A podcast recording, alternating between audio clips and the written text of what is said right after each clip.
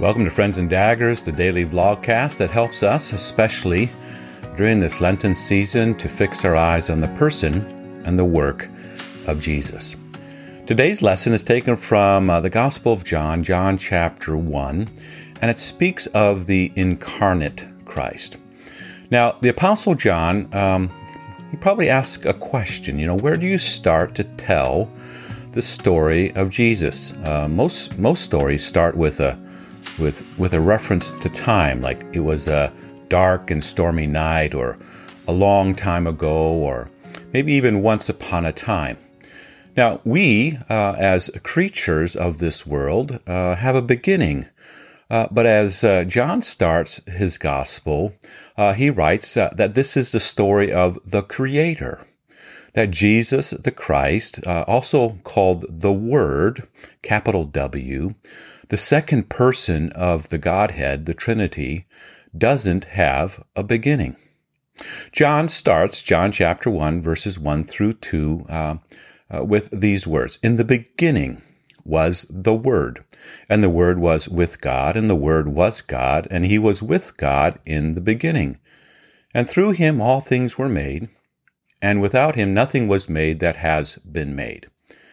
So John is saying, before it began, the Word, again, capital W, the second person of the Trinity, the Word was there before it all began.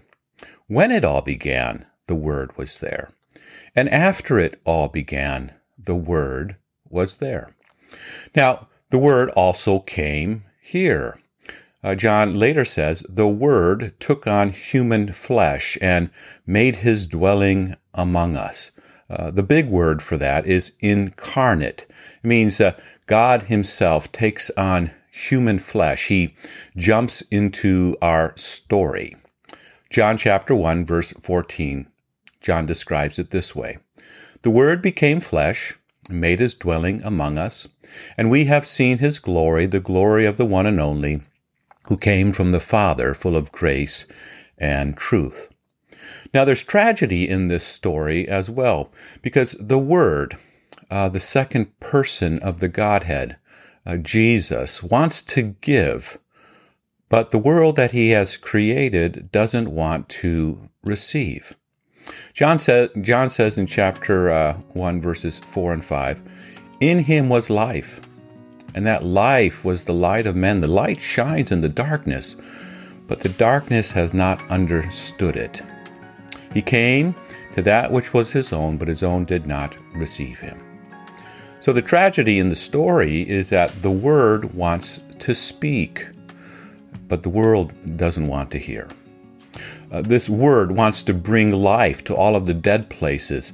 Uh, he wants to shine light in the darkness, uh, but his world doesn't want any of it. Throughout the story, though, the Word takes the initiative. Uh, he keeps speaking, he keeps coming, he keeps giving. John testifies concerning him, uh, verses 15 and 16. He cries out, saying, This was he of whom I said, He who comes after me has surpassed me because he was before me. And then he says these wonderful words From the fullness of his grace, we have all received one blessing after another. Now, before it all began, the Word was there. And, and when it all began, there the Word was, creating. After it all began, the Word also was there, dwelling among us. Right now in history, the Word is still here, still, still speaking, still coming, still giving His gifts. So, again, the tragedy and the reality is that He he comes to those who are his own, uh, but his own uh, don't receive him. Uh, but there is a promise. Verses 12 and 13.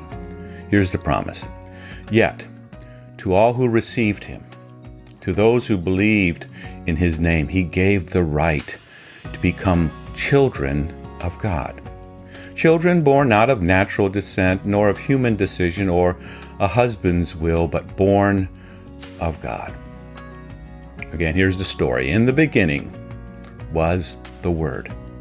The Word became flesh, made his dwelling among us. We have seen his glory, the glory of the one and only who came from the Father, full of grace and truth.